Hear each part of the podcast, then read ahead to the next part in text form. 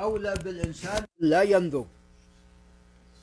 لئلا يشغل ذمة بشيء لم يشغله الله عز وجل بها لم يأمره الله بها. لا نقول يشغله معاذ الله وإنما لم يكلفه الله بذلك ولم يأمره بذلك.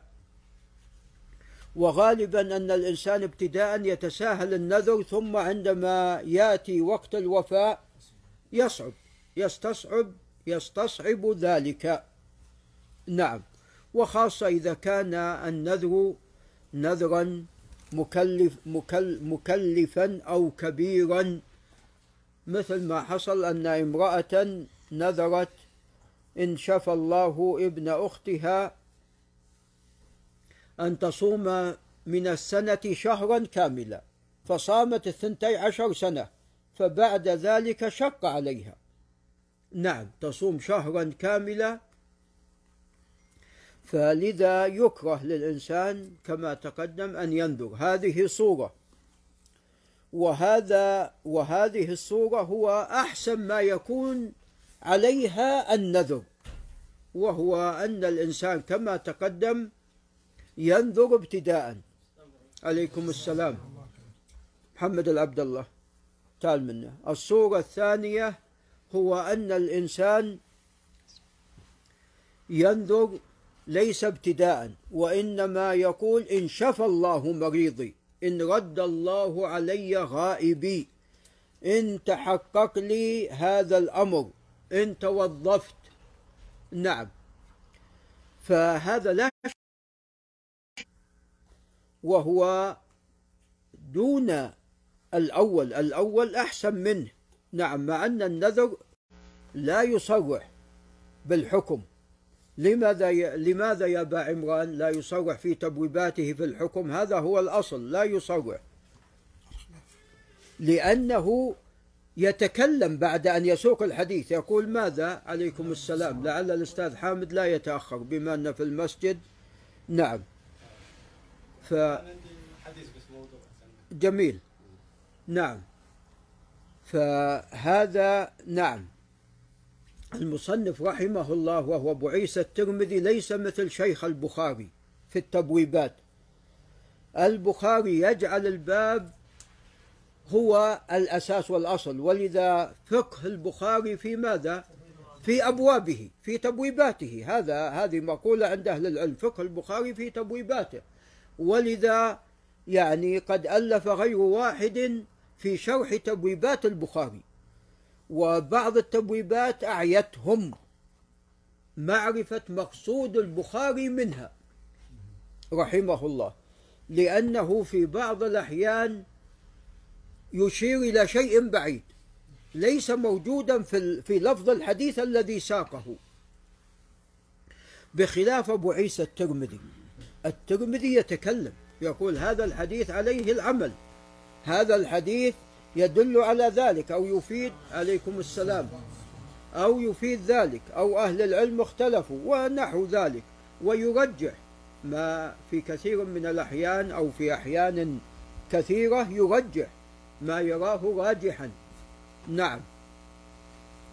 فليس من عادة المصنف أنه يصرح في الباب ببيان الحكم إلا فيما ندر وهذا فيما ندر وتقدم لنا أن المصنف صرح رحمه الله بأن في الأضحية عليكم السلام لعل أبو سليمان لا يتأخر. صرح فيما يتعلق بالأضحية أن فقط الأربع هي التي لا تجوز وأما ما سواها فهو جائز. وكأن شيخنا الشيخ محمد الصالح العثيمين رحمه الله في رسالته عن الأضاحي أعجبه تبويب الترمذي هذا وهو يذهب إلى ما ذهب إليه أبو عيسى. وقد أشار نعم أبو عيسى إلى ذلك وأن ما سوى الأربع فهي جائزة. يعني قد تكره في الأضحية ولكنها لا تمنع من التضحية بها. كما أنه صرح أيضا في مسألة العطاس أظن وقال أن يعني يجب تشميت العاطس إذا حمد الله. المهم في أبواب يسيرة صرح. والأصل أنه لا يصرح لأنه سوف يتكلم غالبا. قال حدثنا قتيبة وكم قتيبة يا أبو محمد؟ واحد. وهو هذا قتيبة بن سعيد بن جميل بن طريف أبو رجاء الثقفي. وهو ثقة ثبت توفي عام أربعين ومئتين. نعم. طبعا في التهذيب في غير قتيبة ترجم له لكن اللي له رواية في الستة فقط هذا. قال حدثنا عبد العزيز بن محمد بن عبيد الدراوردي. وتوفي عام ستة وثمانين ومئة وحديثه على ثلاثة أقسام. ما كان من كتابه فالأصل فيه الصحة وما كان من حفظه فله بعض الأوهام والأصل فيه الحسن. وما كان عن عبيد الله بن عمر فلا يحتج به. قال عن العلاء بن عبد الرحمن وهو بن يعقوب. العلاء بن عبد الرحمن بن يعقوب مولى الحرقات من جهينة. وهم الذين عناهم أسامة بن زيد بن حارثة رضي الله عنهما عندما قال صبحنا الحرقات من جهينة. صبحوهم بالقتال. نعوذ بالله. نعم. فالعلاء بن عبد الرحمن نعم طبعا صبحوهم بالقتال مستحقين هم كفار جهاد في سبيل الله. نعم. فالعلاء نعم الراجح أنه ثقة. العلاء بن عبد الرحمن بن يعقوب مولى الحرقات الراجح أنه ثقة. له حديث أنكر عليه وهو ما رواه عن أبيه عليكم السلام. عن أبي هريرة إذا مرفوعا إذا انتصف شعبان فلا تصوموا. نعم هذا الحديث قد أنكر عليه. طبعا أبو عيسى قد صحح هذا الحديث و يعني قد يكون إذا كان فات الشيخ مصطفى فتكلمنا عليه في في كتاب الصيام. وعليكم السلام. وقد تقدم الكلام عليه. وأبو عيسى ممن صححه وقد خالفه غيره ك آه، عبد الرحمن بن مهدي والإمام أحمد وغيرهم. وأبو زرع الرازي. فالراجح أنه ثقة دون هذا الحديث. هذا الحديث فقط أنكر والباقي مستقيم. قال عن أبيه وهو عبد الرحمن بن يعقوب وهو ثقة. قال عن أبي هريرة رضي الله عنه قال قال رسول الله صلى الله عليه وسلم لا تنذروا هذا نهي. نهي عن النذر. وهذا النهي ليس للتحريم بدليل أن الله عز وجل قد أثنى على الذين يوفون بالنذر قد أثنى على الذين يوفون بالنذر. فلو كان محرما لما جاء الثناء على الذين يوفون بنذورهم. نعم ولذا المسألة إجماع. وقد كان نعم الشيخ محمد الصالح العثيمين رحمه الله وهذا له قول قديم يعني كان يتردد يعني كأنه يميل لكن لا يميل للتحريم لكن يقول إذا كان هناك من يقول به إذا كان هناك من يقول بالتحريم ولا نعلم أحدا يقول بتحريم النذر. عليكم السلام على الصورة التي تقدم شرحها؟ نعم. ف آه، النذر هذا النهي هنا لكراهية التنزيه وليس للتحريم بدليل ما تقدم. ثم علل عليه الصلاة والسلام وبين العلة فقال فإن النذر لا يغني من القدر شيئا. وهي الصورة التي تقدم شرحها. عندما يقول إن شفى الله مريضي فسوف أفعل. هو قد يظن هذا الظن الذي نذر على هذه الصورة أنه إذا فعل ذلك سوف يشفى مريضه إذا فعل ذلك. وهذا لا شك هذا غير صحيح. فإن النذر لا يغني من القدر شيئا المقدر مكتوب. وإذا ماذا ينبغي على الحارث السنجقي ينتبه؟ إذا ماذا يم يعني الأحسن؟ إذا شفى الله مريضك فأنت من باب شكر الله على نعمته تصدق. لا تجعل نذر عليك. لا وإنما إذا شفى الله مريضك وحصل مقصودك فحمد الله تصدق صم صلي استغفر احمد الله أكثر من شكر الله ولذا قال الله عز وجل اعملوا آل داود شكرا وقليل من عبادي الشكور. فالشكر يكون بالقول ويكون بالعمل ويكون أيضا بالضمير بالضمير المحجبة نعم. كل ذلك يكون آه، به الشكر. نعم. فأنت لا تنذر فإن النذر لا يغني من القدر شيئا. وغالبا الذين ينذرون مثل على مثل هذه الصورة أنهم يظنون ماذا؟ أنهم إذا نذروا سوف ماذا؟ يتحقق لهم ما أرادوا نعم ولذا والله أعلم قال عليه الصلاة والسلام لا يغني من القدر شيئا وإنما يستخرج به من البخيل فهذا أصبح بخيلا والبخل بخلان. بخل حسي وبخل معنوي. والبخل الحسي معروف وهذا من البخل المعنوي. البخل بالعبادة. نعم. لا يفعل العبادة حتى يحصل له ماذا؟ حتى يحصل له مطلوبة ومرادة. فهذا بخل. نعم. أنت نعمة الله عز وجل عليك وإن تعدوا نعمة الله لا تحصوها فنعم الله عليك عظيمة وكثيرة.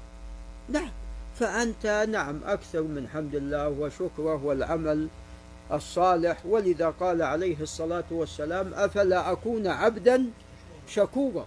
وذلك عندما كان يقوم الليل حتى تتفطر قدماه عليه الصلاة والسلام. نعم. فهنا سماه عليه الصلاة والسلام بخيلا. نعم هذا الذي يفعل النذر على هذه الصورة. نعم وأحسن من هذا وهو أيضا مكروه كما تقدم هو أن الإنسان ينذر ابتداء. يقول لله علي أني أصوم أتصدق أصلي أحج. نعم هذا قد يدخل أيضا في البخيل. لماذا هو يفعل ذلك؟ يعني قد تكون أحيانا النفس تحتاج إلى ماذا؟ تحتاج نعم إلى مجاهدة إلى إلزام إلى مدافعة. نعم تحتاج إلى نعم مجاهدة. فهو يجعل هذا عليه حتى يلزم نفسه بذلك. لكن كما تقدم لا يلزم الإنسان نفسه بشيء لم يفرضه الله عز وجل عليه لئلا لا يفي ولا يقوم بما نذر. قال وفي الباب عن ابن عمر قال حديث أبي هريرة حديث حسن صحيح. نعم أنا أذهب إلى ما ذهب إليه أبو عيسى فهذا الحديث إسناده جيد. قال والعمل على هذا عند بعض أهل العلم من أصحاب النبي صلى الله عليه وسلم وغيرهم كرهوا النذر. وقال عبد الله بن المبارك معنى الكراهية في النذر في الطاعة والمعصية وإن نذر الرجل بالطاعة فوفى به فله فيه أجر ويكره له النذر. يعني من المبارك ابن المبارك يقول إن الكراهية في النذر شاملة لنذر الطاعة ونذر المعصية ولكن نذر الطاعة كراهة تنزيه ونذر المعصية كراهة تحريم. نذر المعصية كراهة تحريم. ثم بين عبد الله بن المبارك قال إن نذر الرجل بالطاعة فوفى به فله فيه أجر. هنا يثاب على وفائه بنذر الطاعة. ويكره له النذر وإن كان يثاب ولكن النذر في حقه مكروه. نعم. وطبعا أصل حديث أبي هريرة قد خرجه الشيخان. أصل حديث أبي هريرة قد خرجه الشيخان. قال القرطبي فهذا النهي أي النهي عن النذر محله أن يقول إن شفى الله مريضي فعلي صدقة كذا. ووجه الكراهة أنه لما أنه لما وقف فعل القربة المذكور على حصول الغرض المذكور ظهر أنه لم يتمحض له نية نية التقرب إلى الله تعالى. نعم. فالأصل أن الإنسان كما تقدم لا ينذر وإنما يفعل الطاعة ابتداء. نعم قال باب في وفاء النذر. بعد أن بين المصنف أن النذر مكروه أن لا يعني أنه مكروه لا يفي الإنسان به بل عليه أن يفي.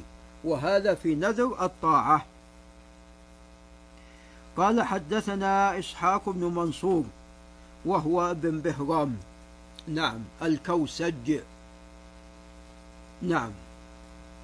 وهو من حيث النسبة الحنظلي التم التميمي الحنظلي التميمي الحنظلي.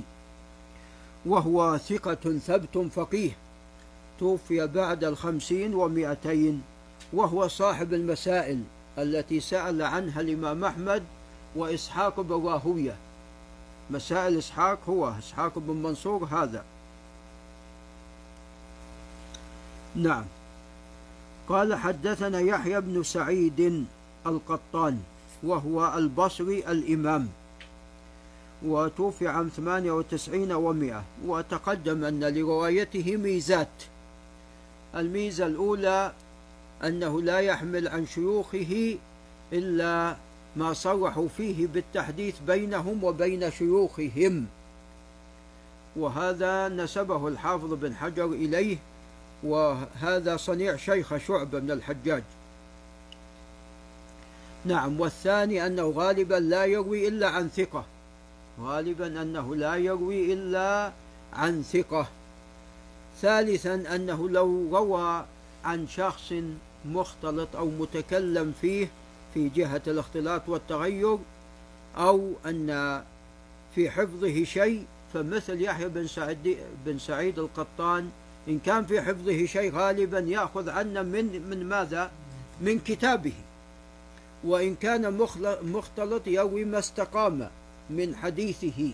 هذا هو الأصل. وقد يكون لا يروي أصلا عن المختلطين. لكن لو روى عمن وصف بالاختلاط فالأصل هو هذا. نعم. قال عن عبيد الله بن عمر وعبيد الله بن عمر بن حفص بن عاصم بن عمر بن الخطاب وهو ثقة ثبت. وهناك من قدمه في نافع على مالك وقد توفي بعد الأربعين ومئة نحو سنة سبع وأربعين ومئة وقد خرج له الجماعة وهو من صغار التابعين. قال عن نافع مولى عبد الله بن عمر وهو أيضا ثقة ثبت فقيه. توفي عام سبعة عشر ومئة. وقد ثبت أن عمر بن عبد العزيز كتب له يسأله عن زكاة العسل. قال عسل قال ما كان عندنا عسل. نعم.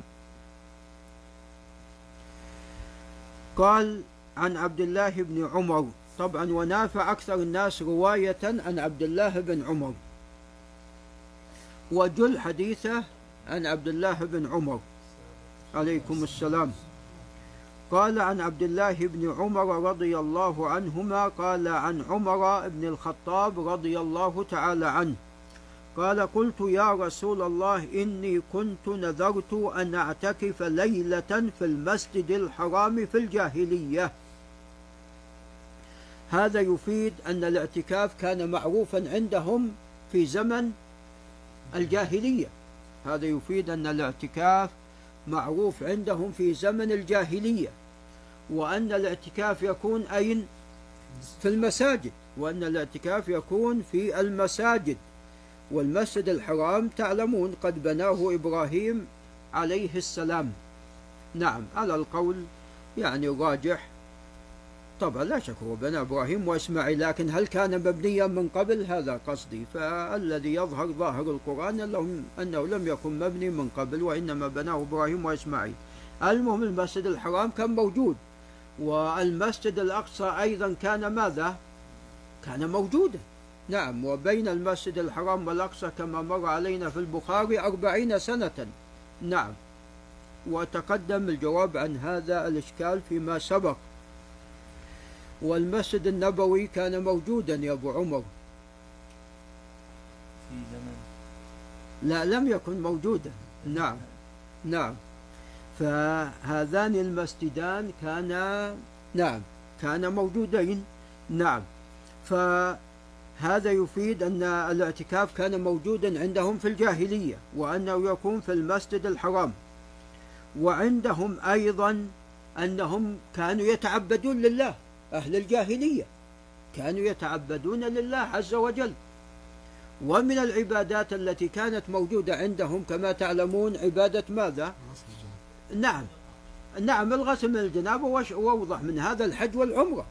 نعم الحج والعمرة كانا موجودين عندهم ولذا كانوا يلبون لبيك اللهم لبيك. لبيك لا شريك لك إلا شريكا تملكه وما ملك. نعم فعبادة الحج والعمرة كانت أيضا موجودة والصدقة أيضا كانت موجودة والصيام. نعم. فبارك الله فيكم أن عائشة قالت كانت قريش تصوم عاشوراء في ماذا؟ في الجاهلية. كانت تصوم عاشوراء في الجاهلية. وجاء في صحيح مسلم أن أبا ذر كان يصلي في الجاهلية. كان يصلي في الجاهلية فسأله التابعي الذي روى عنه قال إلى أين كنت تتوجه؟ قال حيثما حيثما وجهني الله. نعم يعني مسألة الختان هذا قد يكون يعني من بقايا دين إبراهيم وهو كذلك من بقايا دين إبراهيم فكانوا يفعلونه وهم ينتسبون لإبراهيم لإسماعيل ووالده إبراهيم عليهما السلام. فالعبادات وكانوا يتصدقون بالأموال الطائلة ويعتقون نعم تصدقون بعضهم بالأموال الطائلة ويعتقون ويصومون كما تقدم ويحجون ويعتمرون. بل ذكر الشيخ محمد بن عبد الوهاب رحمه الله في بعض رسائله أنهم كانوا يذكرون الله كثيرا. ولكن ما الذي أفسد العبادات التي يؤدونها؟ نعم الشرك بالله. هذا هو الذي أفسد هذه العبادات. المهم عندنا إشكال نريد الجواب عليه. طيب كثير منهم كان لعل أبو عمران ينتبه ينكر البحث. إذا هالعبادات لأي شيء؟ إذا كنت أنت تنكر البعث وأن ما في بعث إذا هالعبادات لماذا؟ نعم يا أبو محمد نعم يعني قد يرجون الأجر في الدنيا من كثرة المال والولد وما شابه ذلك بعد غير ذلك كيف؟ عادة عادة. لا هي عبادة ليست عادة. عليكم السلام. إنكار بعث الأجساد لا بعث الأرواح؟ نعم. نعم لا بعث الأرواح. إنكار بعث الأجساد لا بعث الأرواح. إي نعم نعم يعني قد يكون عند اليهود والنصارى. نعم أحسنت ابن سينا عند البعث الروحي نعم. نعم بعد.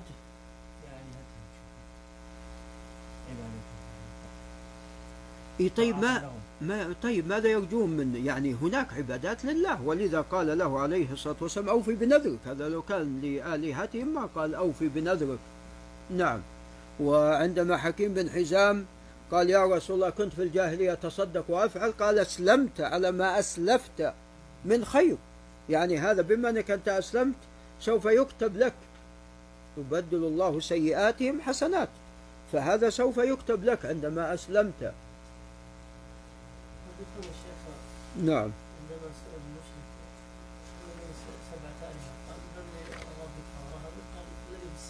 نعم.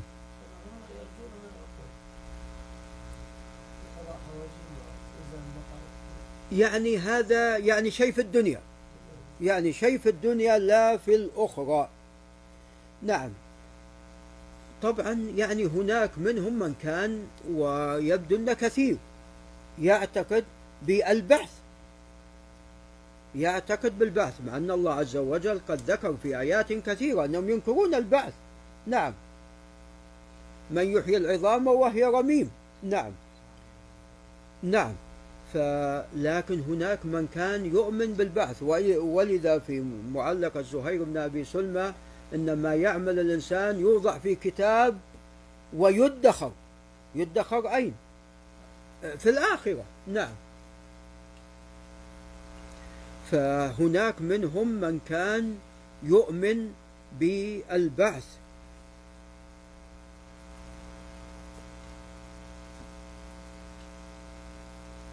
إن لنا للحسنى في آية آية الأنعام في الآية. لا لا غيره نعم. ففي منهم من كان يؤمن نعم بالبعث وقد يكون هذا كثير منهم. وإن كان رؤوسهم نعم لا يؤمن بذلك أو في الإسرة نعم. لا لا وإن لنا نعم. لا لا ليس هذا. نعم. أي نعم. نعم. يعني لو بعثوا. نعم المهم تراجع الآية. نعم نعم. لا هذه سورة نعم الكهف ممكن نعم أن يستدل بهذه مع مع شكه لكن يعني هناك. نعم. فنعم هذا فيه نعم أن هذه العبادات موجودة وأنهم كانوا يتعبدون لله عز وجل وأن بعض هالعبادات كانوا فيها مخلصين لله عز وجل بدليل أن الرسول عليه الصلاة والسلام قال لعمر أوفي بنذرك. نعم وطبعا جاء في رواية أنه نعم عفوا هذه موجودة هنا أعتكف ليلة في المسجد الحرام. فعمر نذر أن يعتكف ليلة. وهذا فيه دليل على أن الاعتكاف لا يلزم منه الصيام. طبعا يذهب الإمام بن تيمية وابن القيم إلى ترجيح الصيام. وأن لا اعتكاف إلا بصيام. والراجح والله أعلم خلاف ذلك. فعمر نذر أن يعتكف ليلة. نعم. ويؤيد هذا أيضا أن الرسول عليه الصلاة والسلام عندما ترك الاعتكاف في سنة من السنوات اعتكف في العشر الأول من شوال. والعشر الأول أوله ماذا؟ أوله عيد. نعم لا يجوز فيه الصيام. طبعا الإمام ابن القيم قال يعني العشر الأول يعني من اليوم الثاني فما فما بعده. نعم ولكن هذا خلاف الظاهر. أيضا في قوله رضي الله عنه ليلة هذا فيه أيضا أقل الاعتكاف فيه ما يستفاد منه فيما يتعلق بمسألة أقل الاعتكاف. تعلمون أن هناك قولان. طبعا عند الإمام ابن تيمية بن القيم أقل الاعتكاف يوم حتى يكون هناك صيام. نعم. فأقل شيء ما جاء هو ليلة. نعم. أهل العلم اختلفوا هل يعني ممكن أن الإنسان يعتكف أقل من ذلك حتى قال بعضهم إذا دخلت المسجد للصلاة فنوي الاعتكاف حتى ولو ساعة كما جاء عن بعض السلف.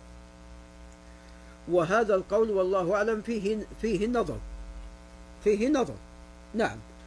ولذا لو كان هذا صحيح كان هذا أشتهر. جاء عن الرسول عليه الصلاة والسلام واشتهر بين الصحابة. نعم ولكان الإنسان طول عمره ماذا؟ معتكف. نعم هو راح يأتي الصلوات الخمس الأصل المسلم سوف يأتي الصلوات الخمس في المسجد. إذا هو طول عمره معتكف وهذا فيه نظر.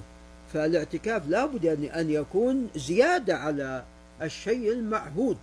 نعم يعني لو أن الإنسان مثلا دخل العصر المسجد وخرج بعد العشاء أو بعد القيام الأول بعد التراويح. هذا نعم ممكن أن ينوي الاعتكاف هذه مدة ماذا؟ هذه مدة طويلة نعم. هذه مدة طويلة. وفي الصيف يعني العصر طويل وسوف يصلي التراويح يعني هذه قد تكون بمقدار ليل الصيف. فهذه مدة طويلة. وأما كون الإنسان دخل لصلاة العصر دخل لصلاة المغرب ونوى الاعتكاف انتهى من الصلاة خرج هذا لا يعني قول ضعيف والله تعالى أعلم. نعم قال أوفي بنذرك هذا فيه صحة آه، العبادة من المشرك وصحة النذر من المشرك. لكن بشرط أن تكون هذه العبادة خالصة لمن؟ لله عز وجل. وفيه أن المشرك قد يخلص لله عز وجل. وكما ذكر الله عز وجل عنهم فإذا ركبوا في الفلك دعوا الله مخلصين له الدين. ففي وقت الشدة يخلصون في عبادتهم لله عز وجل. وهذا يفيد أن ليس كل ما يفعلونه من العبادات والطاعات أنه للآلهة أو يشركون به مع الله غيره. فهناك عبادات يخلصون فيها لله عز وجل. والدليل على هذا هو هذا الحديث الذي معنا. فلو كان لغير الله كان قال له لا تفي. وإنما قال له عليه الصلاة والسلام أوفي بنذرك فيصح النذر من المشرك. نعم. قال وفي الباب عن عبد الله بن عمرو وابن عباس رضي الله عنهما نعم طبعا تقدم في قصة حكيم بن حزام قال أسلمت على ما أسلفت من خير فهل عبادات كان فيها مخلص؟ الصدقة والعتق وكذا كان مخلص فيها لله. قال وحديث عمر حديث حسن صحيح. نعم حديث عمر حديث صحيح وهو مسلسل بالثقات الحفاظ. نعم وقد خرجه الشيخان. نعم وطريق عبيد الله موجود في البخاري. قال وقد ذهب بعض أهل العلم إلى هذا الحديث قالوا إذا أسلم الرجل وعليه نذر طاعة فليفي به. نعم كما أنه إذا أسلم وعليه آه، جنابة فعليه أن يغتسل. قال وقال بعض أهل العلم من أصحاب النبي صلى الله عليه وسلم وغيرهم لا اعتكاف إلا بصوم. وقال آخرون من أهل العلم ليس على المعتكف صوم إلا أن يوجب على نفسه صوما واحتجوا بحديث عمر أنه نذر أن يعتكف ليلة في الجاهلية فأمره النبي صلى الله عليه وسلم بالوفاء. قال وهو قول أحمد وإسحاق. وهذا هو الصحيح. هذا هو الصحيح. نعم. قال باب كيف كان يمين النبي صلى الله عليه وسلم. نعم. اليمين لها صيغة. نعم. وهي أنه لا يجوز أن يحلف الإنسان إلا بالله جل وعلا وأسمائه وصفاته سبحانه وتعالى. نعم. وأما أن يحلف بغير الله فهذا شرك بالله ولا يجوز وقد تقدم لنا الكلام على ذلك. لكن أحيانا اليمين نعم يكون لها هي حلف بالله لكن لها صيغة معينة. وهذا هو مقصود الترمذي هنا. فالرسول عليه الصلاة والسلام كان كثيرا ما يقول لا ومقلب القلوب. وهذا يدل على أهمية ذلك وأنه ينبغي للمسلم أن ينتبه لذلك وأن القلوب بين أصبعين من أصابع الرحمن يقلبها كيف يشاء. وقد قال الله عز وجل إن الله يحول بين المرء وقلبه.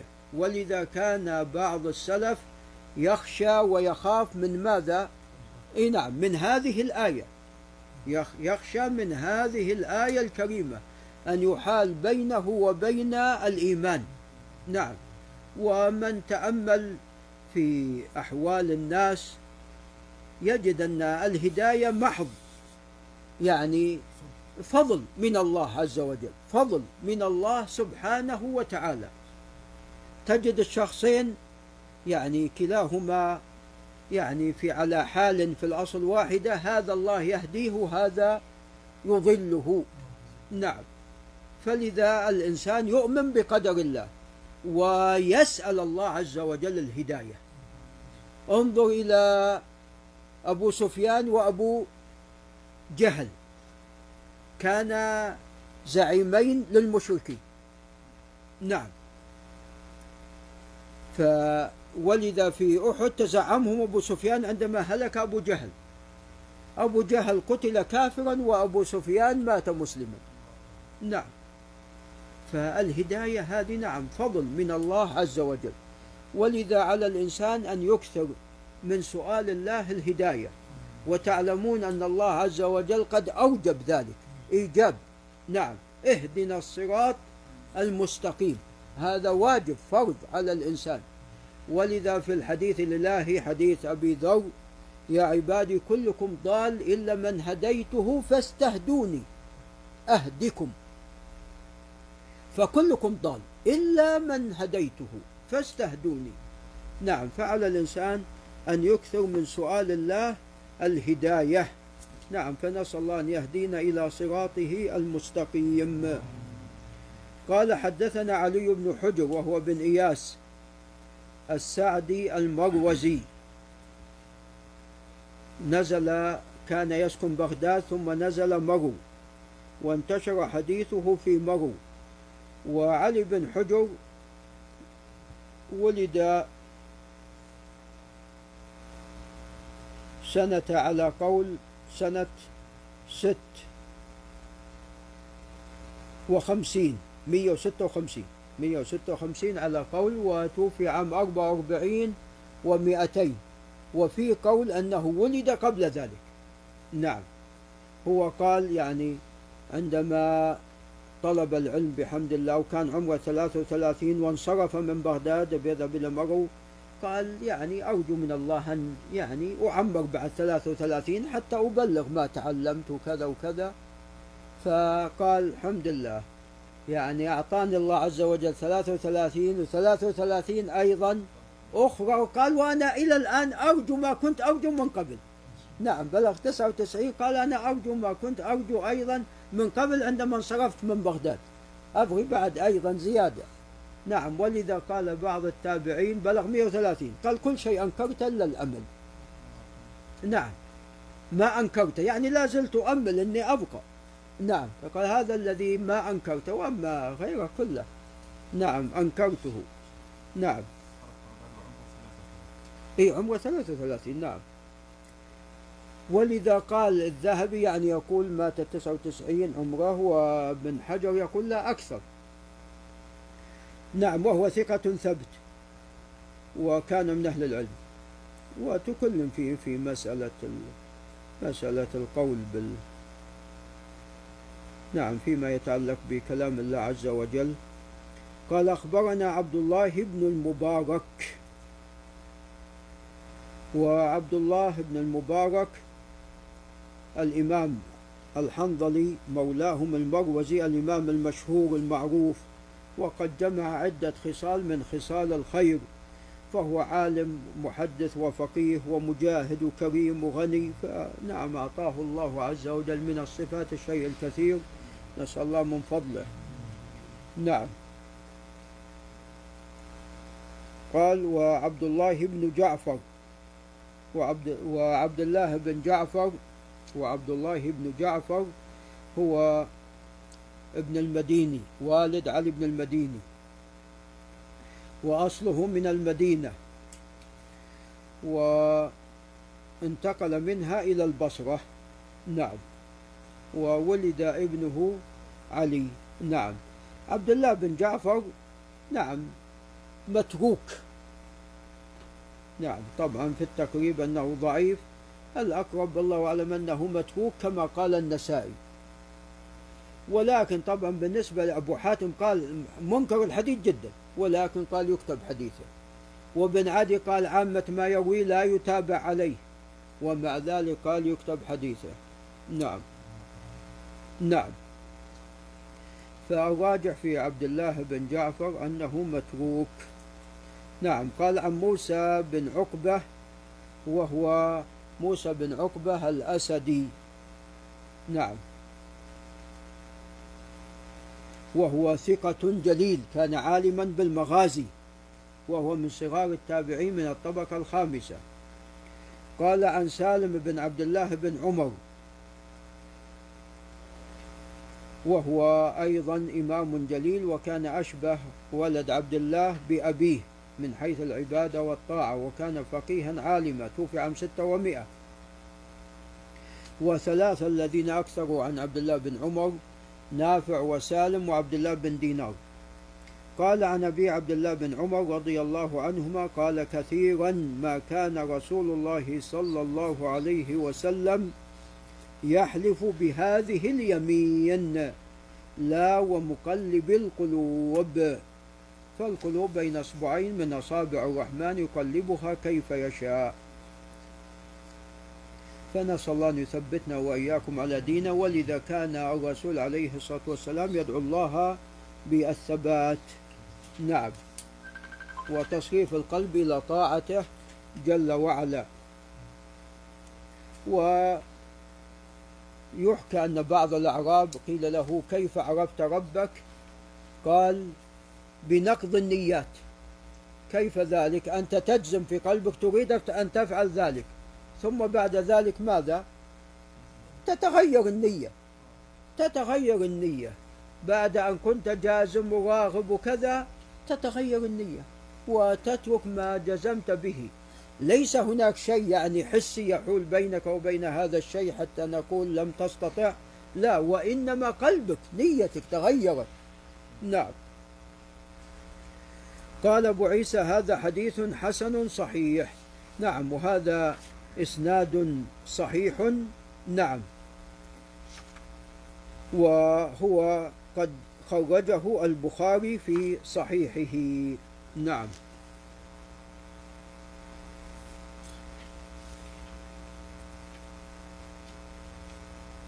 قال أبو عيسى باب في ثواب من اعتق رقبة. لماذا أبو عيسى ذكر هذا الباب في باب النذر؟ نعم كفارة للنذر. لأن يعني من تكفير النذر الاعتاق فهذا نعم كفارة للنذر. نعم فالعتق له علاقة في النذر. قال حدثنا قتيبة هو بن سعيد بن جميل بن طريف أبو رجا الثقفي تقدم قال حدثنا الليث هو بن سعد الفهمي المصري الإمام المشهور وقد توفي عام 75 و100 قال عن ابن الهادي وهو يزيد بن عبد الله بن أسامة بن الهادي الليثي وهو ثقة جليل. قال عن عمر بن علي بن الحسين بن علي بن أبي طالب وهو ثقة مقل. نعم. قال عن سعيد بن مرجانة وهو ثقة.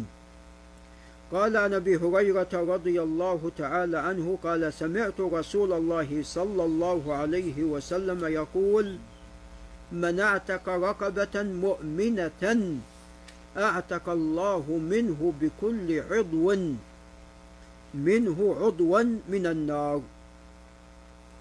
حتى يعتق فرجه بفرجه. نعم. وهذا بشارة لمن اعتق وفيه حث على عتق الرقاب وأنه وفيه أيضا أن الجزاء من جنس العمل. هل جزاء الإحسان؟ إلا الإحسان. فبما أن هذا اعتق رقبة في سبيل الله فالله عز وجل يعتق هذا الشخص من النار نعم. قال وفي الباب عن عائشة وعمرو بن عبسة وابن عباس وواثلة بن الأسقى وأبي أمامة وكعب بن مرة وعقبة بن عامر رضي الله تعالى عنهم جميعا. قال أبو عيسى حديث أبي هريرة حديث حسن صحيح غريب من هذا الوجه. نعم. ولعله من طريق عمر بن, بن علي بن الحسين. قال وابن الهادي اسمه يزيد بن عبد الله بن أسامة بن الهادي وهو مدني ثقة وقد روى عنه مالك بن أنس وغير واحد من أهل العلم. نعم. لعل نقف عند هنا وهذا الحديث صحيح.